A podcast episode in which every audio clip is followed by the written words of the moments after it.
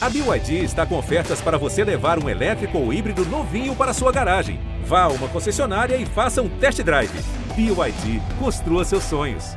Bem-vindos e bem-vindas ao podcast GE Grêmio, a edição de número 118 está no ar. Nela a gente vai debater e refletir muito sobre essa vitória do Grêmio contra o São Paulo, que talvez seja tarde, né? Porque a pontuação e a matemática correm contra o Grêmio, as chances são pequenas de uma permanência na Série A. A gente vai debater também o jogo decisivo contra o Corinthians e também as polêmicas de Douglas Costa, de um cartão amarelo, de xingar a torcida na rede social. Olha, tem isso e muito mais no podcast GE Grêmio de agora.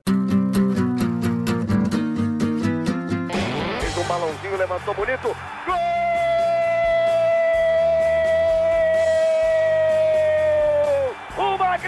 Jogada de Renato pela direita. Partiu Luan, dominou o lance, é bom, o lance é bom, o lance é bom, o lance é bom. Olha o gol, olha o gol, olha o gol. Golaço do Grêmio. Para Everton, chegou, fez a finta, outra boa jogada, cruzamento. Olha a chance, olha o gol, olha o gol, olha o gol, olha o gol, olha o gol. Gol do Grêmio! Fala pessoal, tudo bem? Começando o podcast GE Grêmio aqui para vocês, uma edição é, bem quentinha, porque né, a gente já grava aqui menos de 24 horas depois da vitória do Grêmio contra o São Paulo.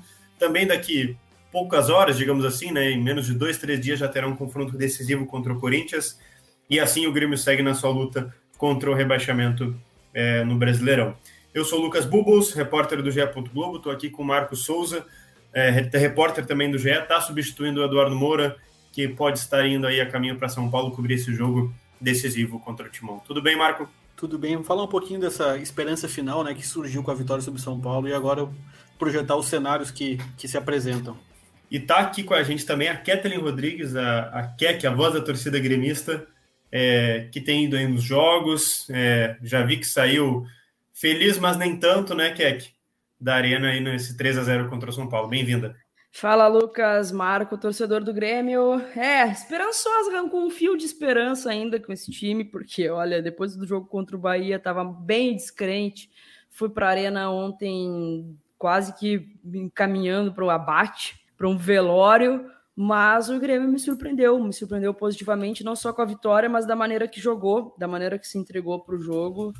E, cara, eu não aguento mais, eu acabo me iludindo de novo, eu não aguento mais, tem que passar esse sofrimento de uma vez, seja para o bem, seja para o mal, porque eu não aguento mais essa temporada de 2021. É, eu, eu tava olhando aqui o GE Grêmio, né? Aqui no nosso, nosso GE. Globo, e tem uma análise do dado que eu, do Eduardo Moura, né? Que a gente chama de dado, o apelido, que eu queria trazer para vocês aqui, porque é muito, acho que é muito mais além de analisar o campo, as questões táticas é, de um São Paulo que chegou bagunçado, o Grêmio não tinha nada a ver com isso, teve um jogo taticamente muito bom, é, criou chances, pressionou lá em cima, né? O Thiago Santos fez um jogo é, assim de, de, de a, além do seu nível é, a curto prazo que tinha jogado. De caráter. Quer dizer, tem algumas questões táticas legais de abordar. Mas a análise do dado é a seguinte: a três rodadas do fim, Grêmio faz melhor jogo no brasileiro. Ponto final mas talvez seja tarde. E é um assunto, né, que, que até o Marco aqui não, não participa tão regularmente com a gente, mas volta e meia tá aqui, acho que ele pegou algumas dessas edições também, que a gente falava, ó, tá crescendo. Até com o Felipão a gente fala, pô, tem uns jogos interessantes, sabe, o desempenho ali tá legal, mas, mas vai dar tempo. Quer dizer, porque a gente sabe que o Grêmio ia oscilar. O Grêmio não ia engatar sete vitórias seguidas como o Galo fez em parte do campeonato.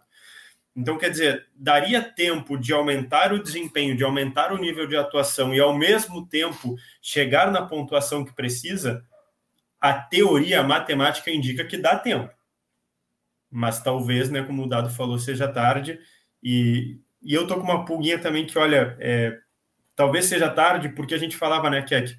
É, era um empate lá em Goiânia era uma vitória aqui que deixou escapar contra a Fortaleza, por exemplo, acho que teve pênalti perdido, se não me engano. Então, assim, alguns pontinhos hoje fazem uma enorme diferença, porque hoje o Grêmio só pode chegar até 45, né, Kek? É, a gente sabia que ia, que ia oscilar, que ia sangrar. Eu lembro muito da entrevista. Ontem eu lembrei muito da entrevista do Denis que a gente fez aqui no, no podcast do GE. Ele falando que o Grêmio vai sangrar. Até o final do campeonato, o Grêmio ia sangrar. Mas o Grêmio, é, cara, eu não consigo confiar, assim, sabe? Às vezes eu, eu tenho a percepção de que, bah, agora vai e tal, jogou contra o Galo, por exemplo. O jogo contra o Galo foi bem demais. Não mereceu a derrota. Não mereceu a derrota contra o Galo, jogou bem. E ali eu lembro de ter falado: será que vai dar tempo? Será que dá? Porque o desempenho tá começando a aparecer. E aí, só que aí o Grêmio vai para um jogo contra o Bahia, que era para ser encarado com uma decisão, e joga do jeito que jogou. Inadmissível. O próprio Grenal, talvez, né? Que, é, que são jogos. O próprio que... Grenal. Inadmissível a postura do Grêmio contra o Bahia. Se tivesse a postura de ontem contra o São Paulo, contra o Bahia, se tivesse encarado da mesma forma, pô, o resultado poderia ter sido outro, sabe? A gente sabia que ia oscilar. Mas eu, eu, eu, eu, de verdade, eu não sei te dizer qual é o meu sentimento hoje. Eu fiquei muito feliz com a vitória. Eu, eu quero que, é, que essa mesma postura se repita contra o Corinthians, mas me vem o jogo, jogos decisivos na minha cabeça que, tipo, como é que a gente não entrou, como é que a gente entrou desconcentrado assim? Como a América, por exemplo, tomando gol no início do jogo, no início do segundo tempo já tomou mais um. E, e, e tu sabe, Marco, é, tu sabe, Marco, que é, a gente já tinha falado aqui outras vezes e é importante repetir isso, que o Grêmio tem jogos que, principalmente nesse Brasileirão, claro que é o que a gente está analisando, que ele vai muito bem. Ele tem um nível de concentração alto, taticamente ele se supera o adversário, emocionalmente, às vezes questões físicas até parece ser melhor. E aí no jogo seguinte, todos esses níveis que envolvem o jogo, eles ficam abaixo do seu adversário, independente do adversário, né? A gente lembra aqui, por exemplo, aquele 4 a 2 contra o Atlético, que vinha de 1 a 0 contra o Fla, né? O, o, o Grêmio faz uma partida excepcional, chega lá e desaba em vários momentos, né? É, não sei, Marcos, tu tem a, alguma sensação, alguma expectativa para esse jogo contra o Corinthians? Se, se o Grêmio fará diferente? Ou já é uma previsão? Quer dizer, deu tudo de si contra o São Paulo, dá para repetir a dose contra o Timão? Olha, é, eu acho que a Keck foi muito feliz num, num, ponto que ela observou, que é quando o Grêmio precisa mesmo, de fato, como foi o jogo contra o América Mineiro, por exemplo, eu acho que é um, é um exemplo muito feliz da Keck, porque foi exatamente erros de concentração. Não foi tipo, ah, o jogador é ruim, não vai fazer o gol. Foi uma jogada que sabia que o América iria explorar, explorou e fez o gol. No início do jogo. E aí, na volta do intervalo, que tu tem que estar no momento mais alto de concentração, de novo. Então, eu vejo o Grêmio fazendo bons jogos, sim. É, o jogo contra o São Paulo foi um excelente, provavelmente a melhor partida, como o Dado colocou na análise, né? Mas é, eu quero fazer uma ressalva também, porque o Grêmio tem feito esses jogos bons contra adversários completamente desinteressados. O último jogo que o Grêmio jogou a morrer, assim, que o adversário tinha alguma coisa também, estava lutando por algo, né? foi, foi a vitória contra o Fluminense. E eu estou olhando aqui, dando uma olhada nos jogos mais recentes, eu não lembro de outra partida assim que o Grêmio precisar, precisando assim de um, combate direto com o adversário que que o Grêmio fez um bom jogo. O jogo contra o Santos, por exemplo, também foi uma partida o Grêmio fez uma partida ok, não foi ruim, mas também não foi bom, mas perdeu igual. Então, o Grêmio perdeu para o esporte em casa. O Grêmio perdeu duas vezes para o esporte. Né? Então, duas vezes para o Atlético Goianiense. É, a gente olha para o campeonato do Grêmio e não encontra motivos para ficar esperançoso de que vem boas partidas em sequência novamente o jogo contra o Corinthians é completamente diferente, o grau de concentração de, exigência. Até a própria torcida corintiana colocou uma, um clima de decisão para os atletas do Corinthians, né? Tá uma, tá uma situação que ficou meio que pessoal. Então, é, eu não sei se esse clima talvez para o Grêmio não seja bom, para não criar uma tensão, para um ambiente do estádio ter aquela, aquele murmurinho quando erra o passe, sabe? É, eu só não vejo assim que essa atuação do Grêmio ela represente mais do que uma atuação em um jogo contra um adversário desinteressado. Tem, e aí tem um ponto interessante também que é, que é o seguinte: é, o Marco falou desse ambiente, né, da atmosfera. Por exemplo, eu, eu vou pegar dois contrastes aqui, tá? Primeiro, é, a atmosfera do Beira Rio era para rebaixar o Grêmio, porque, óbvio, um clássico. A atmosfera do Mineirão não era de rebaixar o Grêmio, era de eu preciso em busca de um título. Uhum. São atmosferas de pressão, mas tu, tu vê como é diferente, como o Grêmio reagiu diferente às duas atmosferas de pressão, mas com viés diferentes, né? E, e, eu acho que essa do agora de Itaquera, ou, né, da Neoquímica Arena, como a gente chama, eu acho que vai estar muito mais para o viés do Beira Rio, que é uma coisa, como o Marco falou, é pessoal. A Gaviões da Fiel, como uma torcida organizadora do Corinthians, emitiu uma nota pedindo para rebaixar, né? A gente uhum. até depois pode falar das respostas do Denis Abraão é, sobre esse assunto, do vice-presidente, perdão. Mas me parece que, é, que o Grêmio já tem é, um espelho, né? Ele já enfrentou esse tipo de pressão e ele é, agora é, tem que saber se ele sabe por que, que ele errou naquele jogo, né? Se, se, ele sabe o que, que ele errou aquela vez. É, o que é, eu. Em termos mentais, né? Não táticos. Sim, sim. O que, o que eu preciso tentar me apegar é a resposta que o Grêmio tem que dar a esse tipo de provocação, a esse tipo de mobilização. Né? Tu, tu vai para um estádio sabendo que o, a torcida é, vai fazer um caldeirão para empurrar o time dela para ver o teu fracasso. 44 e, mil torcedores, que Exato. É expectativa. E, e assim, é, pensando no banho de água fria, seria maravilhoso ver esses 44 mil saindo frustrados de lá. Sabe? É assim que o jogador tem que pensar. Eu acho que é assim, é, a, a cabeça é essa. Vamos, vamos dar a vida porque esse jogo vale a nossa vida e vamos dar uma resposta para esse monte de gente que está querendo o nosso fracasso aqui. É, é, essa a resposta, assim. Porque se. É, eu acho que o Grêmio Uh, inclusive, nesse aspecto, eu estava lá em Salvador, eu vi o clima montado em Salvador, eu vi a pressão que a torcida do Bahia fez, e eu acho que o Grêmio entrou na onda. Pela forma que jogou, pela forma que entrou na partida. Tudo bem, o Bahia teve ali os primeiros minutos de pressão e o Grêmio aceitou. O estádio, eu tenho certeza que a torcida do Bahia fez diferença no jogo em Salvador. Eu estava lá dentro, eu vi o, o quão é, era hostil o ambiente, assim. Hostil que eu digo da, da torcida sim, fazendo sim, a, a, a, a sua, sua parte, para né? empurrar o seu time, que também estava brigando por tá brigando pela permanência. Então o Grêmio tem que é, ser a zica, o Grêmio tem que ser a água do chope, o Grêmio tem que ser é, tem que entrar com o espírito de dar uma resposta para quem quer o nosso fracasso. Eu acho que só assim. E claro, pela permanência, pela, pela nossa vida, pela, sabe? Eu, eu ainda existe, por, por, incrível que pareça, com todas as burradas que o Grêmio fez, mas perdendo um turno inteiro, ainda existe chance. Então tem que lutar por a gente A gente falou isso, Marco, no último podcast que estava aqui, aqui, aqui, o Serginho, né? Eu não sei se foi o último ou penúltimo, agora peço perdão, mas a gente falava disso, né? É, que o Grêmio, apesar de toda a sua incompetência, ainda tem chance. Quer dizer, é, a, o, né, a leitura que eu faço ao menos é que fez uma força para estar nesse momento, sabe? De erros mesmo, sabe? De não prestar atenção nos erros por, por uma incompetência gigante e ainda assim a matemática é, apresenta um cenário, né? Aquela luzinha no fim do túnel, mas bem pequenininha, bem pequenininha. Para não deixar passar antes do Marcos falar, é, vou trazer a, as manifestações é, do Wagner Mancini, o técnico do Grêmio, e também o vice-presidente Denis Abrão, sobre é, essas manifestações e tal do, da, da, torcida do Corinthians, claro, né? Porque acho que o clube em si não se manifestou. É, aqui o Mancini, tá? Ele fala: o Corinthians não vai facilitar, jogará com o seu torcedor que quer nos complicar, mas do outro lado tem uma equipe que vai lutar, que vai fazer toda a sua temporada em 90 minutos.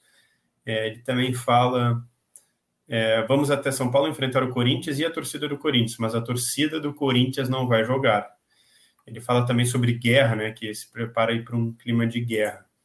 E o Denis Abrão, que para mim, que é que marca, eu, fui que eu achei mais é, incisivo, digamos assim, no assunto, porque é, ele é perguntado, pô, né, a torcida do Corinthians fala em rebaixar o Grêmio, e aí ele já responde, isso foi combinado com quem? Com os russos? A torcida do Corinthians pode ter vontade, mas do outro lado tem um grande clube. O Grêmio nunca rebaixou o Corinthians, isso não existe. E aí ele finaliza. Corinthians é um clube centenário, campeão do mundo. Tem uma das maiores torcidas do mundo, que não duvido que torça para o Grêmio no domingo.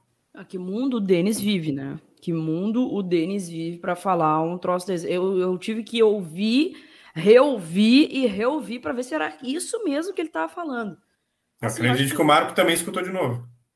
Não, é, o Marco Marco estava transcrevendo a entrevista, ele é, ouviu de primeiro. Não, não tem condição, não, não tem condição, assim, e de verdade, assim, eu gostaria muito que o Denis ficasse na dele dessa vez, tá? Porque se não aprendeu com a Bahia, com o Salvador, provocou a O Guto fala, o, o, técnico Guto Ferreira fala isso na entrevista pós-jogo, né? Ele não cita, obviamente, o nome do Denis Abrão, mas ele mas fala: os caras lá, ou eles nos deram munições, e se eles Exato. querem nos dar, então, assim, é, fica assim, sabe, para de falar, fala menos.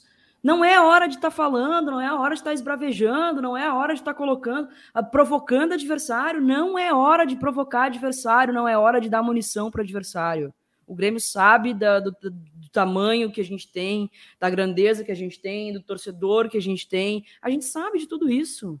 Que a gente sabe, a gente consegue nos exaltar. Não fala, não precisa dar munição para o adversário para isso, sabe? Então, assim, é... aprenda com o Bahia. Aprenda com o que foi feito no jogo de Salvador, por favor.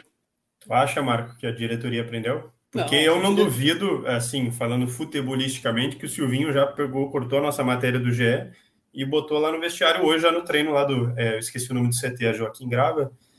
Posso estar, tá posso estar esquecendo, mas no CT do Corinthians. É, o, o que parece assim é que o Denis quis fazer uma alusão que o fato de é, uma vitória do Grêmio poderia ajudar num, uma, num cenário de rebaixamento do São Paulo. Eu acho que é isso que ele tentou fazer alusão. Né? Não, mas São Paulo é, já está longe. Né? Exatamente, não, não, não, faz nem sentido lógico.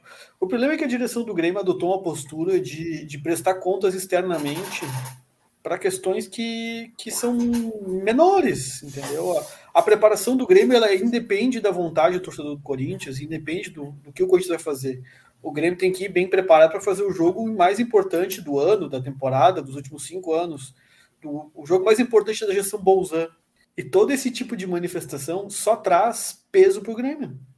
Como a Kek disse, só coloca a mais ingrediente numa rivalidade que, que existe, que não é também assim a, a maior entre dois clubes brasileiros, mas que existe uma animosidade, sim. Tem uma questão que ficou por conta daquela da, da, forma que foi celebrado o rebaixamento do Corinthians aqui no Olímpico ainda. 2007. Então, né? não precisa adicionar elementos para um jogo que já está quente para o Grêmio. O jogo já é importante, já tem um peso muito grande, já tem combustível para outro time vencer. Tem a questão do Roger Guedes, que, que, que se ofereceu para jogar no Grêmio a gente tem as informações de que ele queria muito, tinha muita intenção de vir para cá por causa da família, que é gremista. Nessa temporada, né, Marco? Vamos Exatamente. salientar na última janela de transferência. É, na volta da China, quando ele conseguiu a sua liberação, é, o plano dele era voltar para cá e, e, o Grêmio não demonstrou interesse. Né, e mais do que demonstrou interesse, justificou como sendo um jogador caro, que não se encaixaria, que não teria dificuldades. Então, já tem. Não tem o perfil.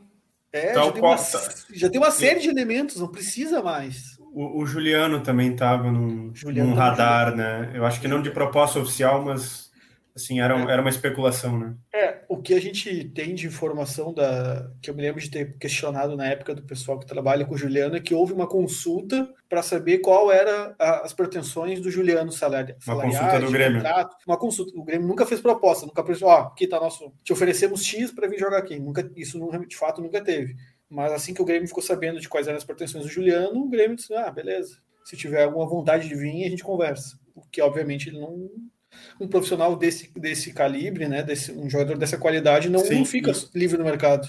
Eu queria rapidamente agora pular para também um, digamos assim, um assunto que ainda é jogo contra o Corinthians, ainda é jogo lá em São Paulo, é, que é o Douglas Costa, né? Eu acho que é, ele está se aproximando aí de encerrar uma temporada, né? De digamos assim, uma meia temporada, porque ele não chegou no início, óbvio, mas é só temporada pelo Grêmio.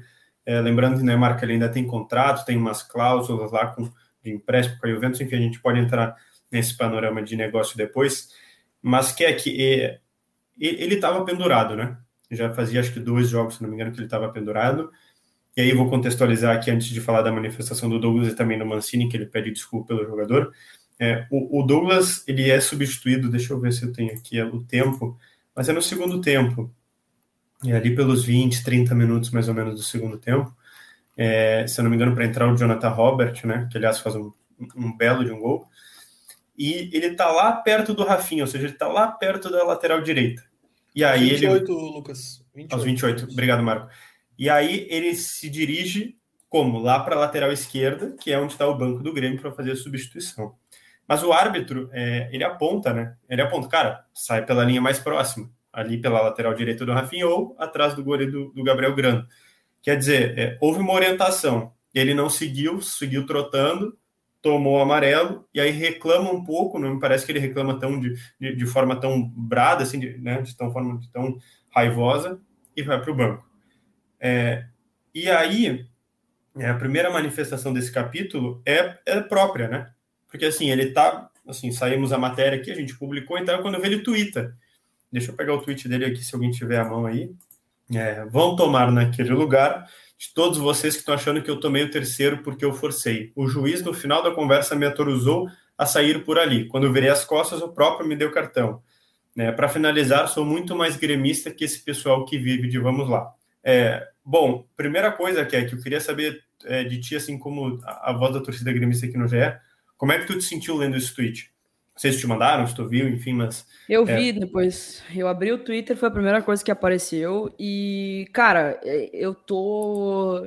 O torcedor não consegue ver, mas eu tô por aqui, ó, de Douglas Costa já. Tô por aqui de Douglas Costa. Primeiro com todo o episódio lá, depois do jogo do Bahia, a foto dele no pagode lá. É, isso para mim já é uma falta de bom senso, uma falta de, de noção de, do ambiente de onde vive, que é surreal. Pode fazer o que. Não é um é legítimo, pode fazer o que tem bem entende na sua folga, é, mas é sem noção. É, e aí foi pro jogo, jogo tava jogando bem, né? Tava jogando bem, e toma o, cara, o terceiro cartão amarelo por uma reclamação de forma irresponsável, infantil, ridícula. Por retardar, né? Por retardar a substituição. É, ridículo, ridículo. Esse terceiro cartão amarelo foi ridículo. Foi uma das coisas mais assim, ó, outra, outra coisa sem noção que, que de, de, Douglas Costa, sabe? Sabendo o principal reforço da temporada não vai estar presente no principal jogo da temporada por culpa exclusivamente dele, por uma infantilidade dele, tá? Já não bastou isso, o Douglas Costa me tuita o que tuitou.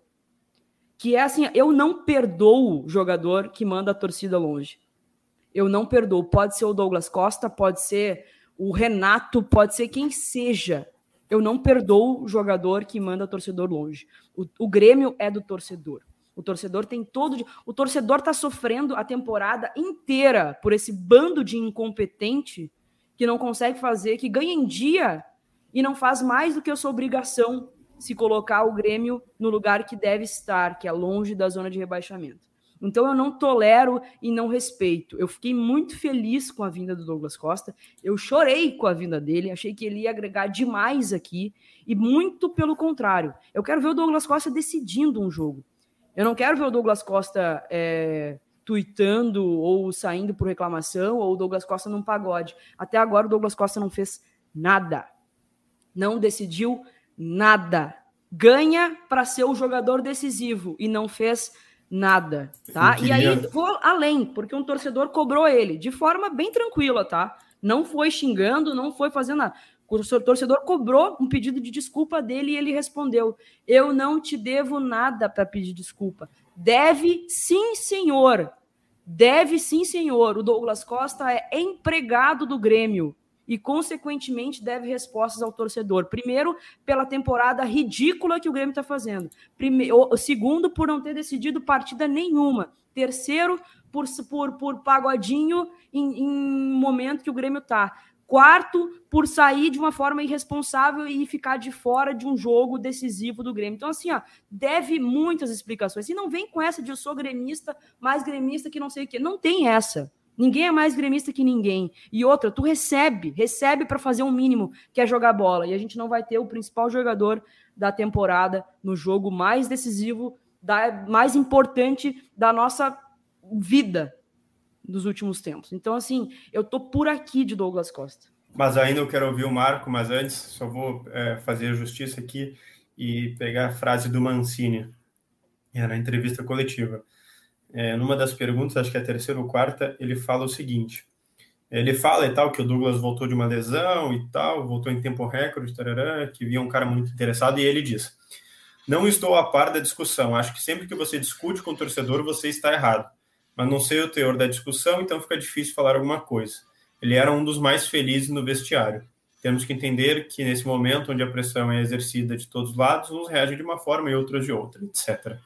É, eu queria ouvir o Marco também sobre, sobre isso, porque é bem o que a Kek falou, assim, é, tecnicamente ele não decidiu um jogo, né? É, ele tem um golaço contra o esporte, mas é uma derrota. Ele tem um gol de cabeça contra o Cuiabá, mas é um 2 a 2 Ele tem algumas assistências, mas enfim, ele não tem um jogo onde ele decidiu. Claro que, devido às proporções, o Diogo Barbosa ontem ele dá um cruzamento e faz um gol.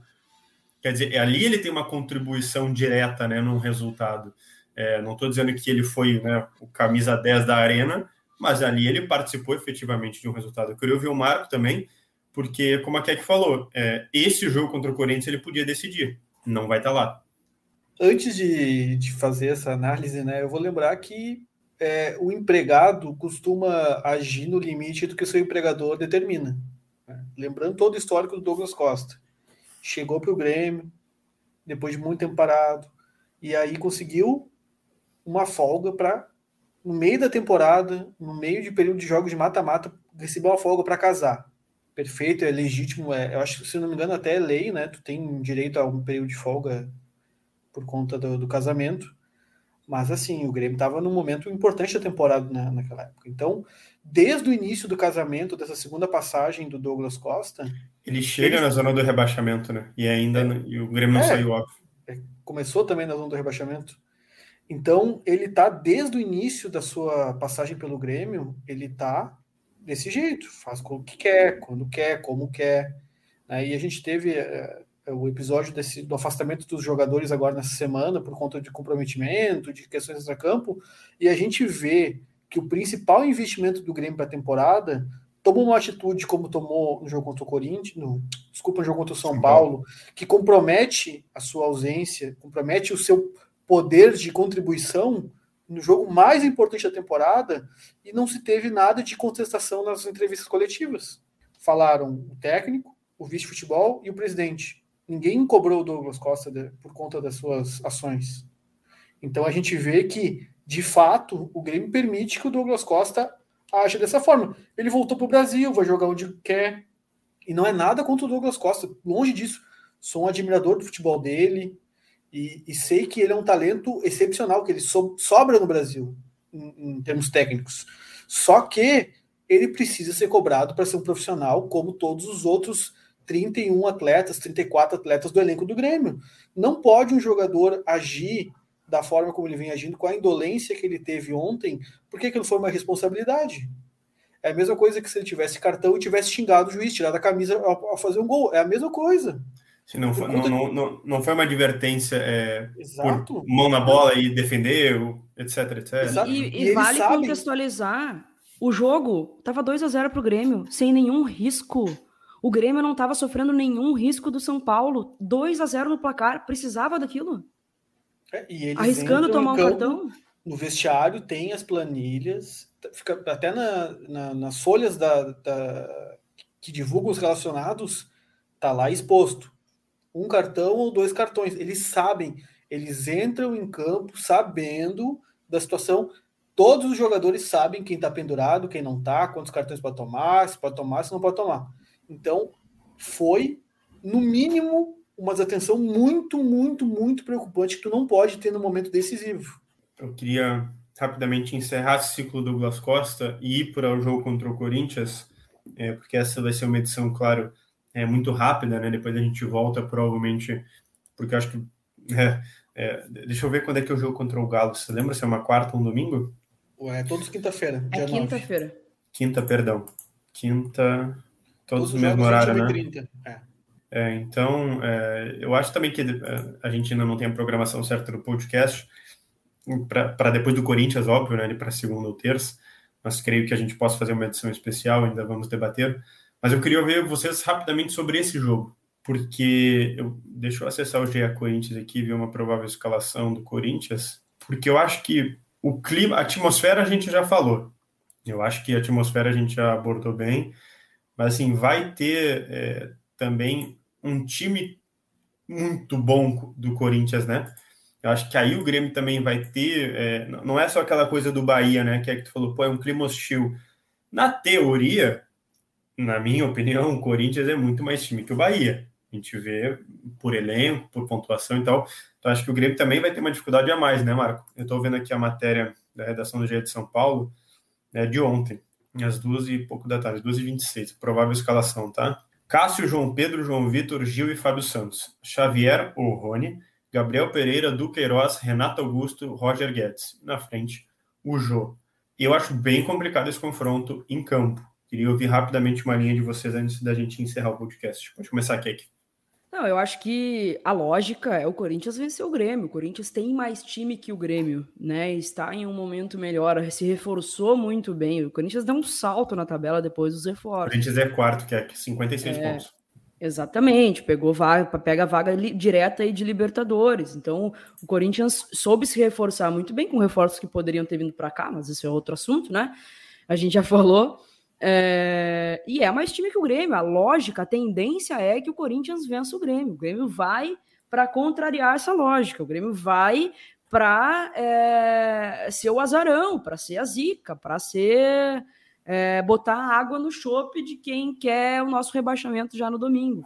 Então, é, vai ser o pior jogo da temporada, sem dúvida alguma. Além do Grêmio precisar vencer o jogo, assim, é, é, não, é, não é um adversário direto como foi contra o Bahia, é um adversário muito difícil, muito difícil mesmo. O Grêmio vai precisar contrariar a lógica nesse jogo. Antes da análise do Marco, eu estava olhando aqui é, rapidamente o Twitter e viu rapidamente me pareceu um como é se chama um corte de vídeo daquela entrevista do Douglas Costa para o canal Pilhado no YouTube, né? Em que ele fala é, que prometeria jogar a Série B, etc. E ele dá uma cobrada, né? De que o futebol não é feito só de superávit. Olha aí, o Corinthians trouxe três, quatro jogadores de alto nível, já saltou. Essa entrevista já faz mais de um mês, se não me engano. Então também tem esse componente, né, Marco? De uma análise de alguém de dentro do vestiário de alguém que é um líder e que também teve essa percepção de, olha, os caras trouxeram dois, três, quatro, arrumou, porque o Corinthians até, ele patinou no início, né? Nas primeiras 10, 15 rodadas, ele ele estava ali naquela parte um pouco acima do, do, rebaixamento, mas também não tão lá perto do Sul-Americano. Queria ouvir o Marco rapidamente só, que passou isso, eu queria pontuar. É, uh, eu acho que além da questão de ambiente que a gente já conversou, a Keck também já, já falou da, da boa campanha do Corinthians. O outro ponto que eu vejo é que esse estilo de jogo do Corinthians é um, é um tipo de jogo que o Grêmio costuma ter dificuldade. De um time que tem uma defesa forte, uma transição boa para o ataque, porque o Grêmio é um time que joga muito espaçado, dá muito espaço para o adversário contra-atacar. Então eu vejo que, além de todas as outras circunstâncias, não é um confronto que bate bem com as características do Grêmio, né? Então, mais um elemento para ver também. Por exemplo, o Mancini pode ter a volta do Wanderson, que é um jogador que agrega muito mais na parte ofensiva que o Rafinha. Mas os dois, eu ainda acho o Wanderson melhor defendendo que o Rafinha, nesse momento da carreira dos dois. O Rafinha é um problema ali por aquele lado. E o Corinthians sabe explorar muito bem essa bola no jogo, exatamente no lado. Se a bola vem da direita, pega no lateral esquerdo. Se vem da esquerda, pega no lateral direito. Então é, é uma arma que eu acho que o Corinthians vai acabar explorando contra o Grêmio e que o Grêmio, ao longo do campeonato, não demonstrou ter capacidade para se defender bem contra times que também jogam com, com transição e, e que tem essa, essa capacidade de, de, de fazer esse jogo. Considerações finais da Keck, se ainda acredita e o quão acredita, se sim, é, que o Grêmio vai se salvar. E não sei se estará lá em São Paulo, mas se estiver, uma boa sorte lá no jogo. Não, infelizmente, ou felizmente, porque eu só tomei ferro fora de casa, né? Só tomei ferro fora de casa, impressionante. É, não vou estar, porque tem final do, do Gauchão Feminino, das gurias aí, vou estar presente, vou trabalhar 10 da manhã com transmissão da firma aí, né? Com transmissão da RBS TV, então vou, vou estar trabalhando, torcendo, né? O Grêmio também tem uma lógica contrária aí é, no Grenal, tomara que dê tudo certo para as gurias também, vou estar torcendo muito e trabalhando aqui, então não vou poder estar lá. Mas com a, o coração... Claro, o jogo do Corinthians 4 horas da tarde, isso. por isso essa diferença. Isso, isso. E vou estar torcendo, vou estar ansiosa.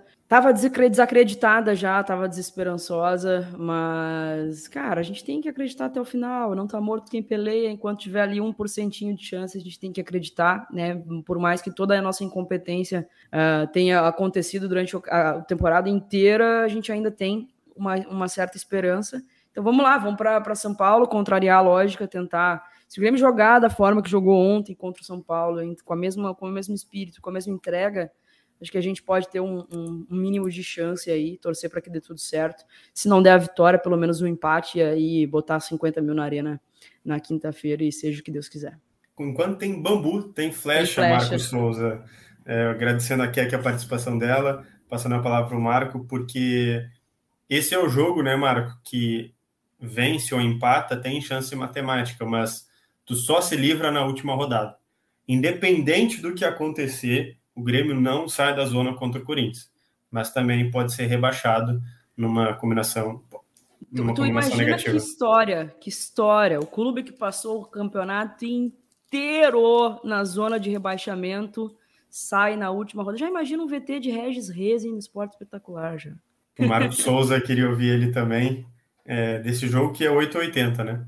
Ou pode ser rebaixado ou sobrevive até a última rodada. Assim, a gente vê o Grêmio num campeonato inteiro demonstrando incompetência. Então a gente espera, espera incompetência, não, não muda muito. Mas é, até por conta de todas as circunstâncias que está acontecendo, eu, eu, não, eu não fiz as simulações no, ali no GE, na, na parte da tabela. Eu recomendo que, o, que os gremistas passem um tempinho ali nos próximos dias para fazer essas simulações. Eu acredito só que, que existe uma possibilidade real do Grêmio não ser rebaixado. Ela é mínima, mas existe. Porque uma vitória com o Corinthians, o Atlético Mineiro vai vir com um time muito desfalcado, porque tem o foco na Copa do Brasil. Então, realmente existe esse cenário de possibilidade. Eu não sei como é que as questões dos resultados paralelos influenciam ou não nessa, nessa chance. Mas a decisão do Grêmio é em São Paulo. Se voltar com uma vitória de lá, tem chance ainda, mas a gente, pelo que fez na temporada, pelo que um time jogou na quinta-feira, o outro ficou descansando, tudo indica que o Corinthians tem a vantagem para o jogo e que vá ao natural vencer, como a gente pega a tabela de qualquer campeonato, o quarto colocado enfrenta o 18º, 17º, a gente espera que o quarto colocado vença.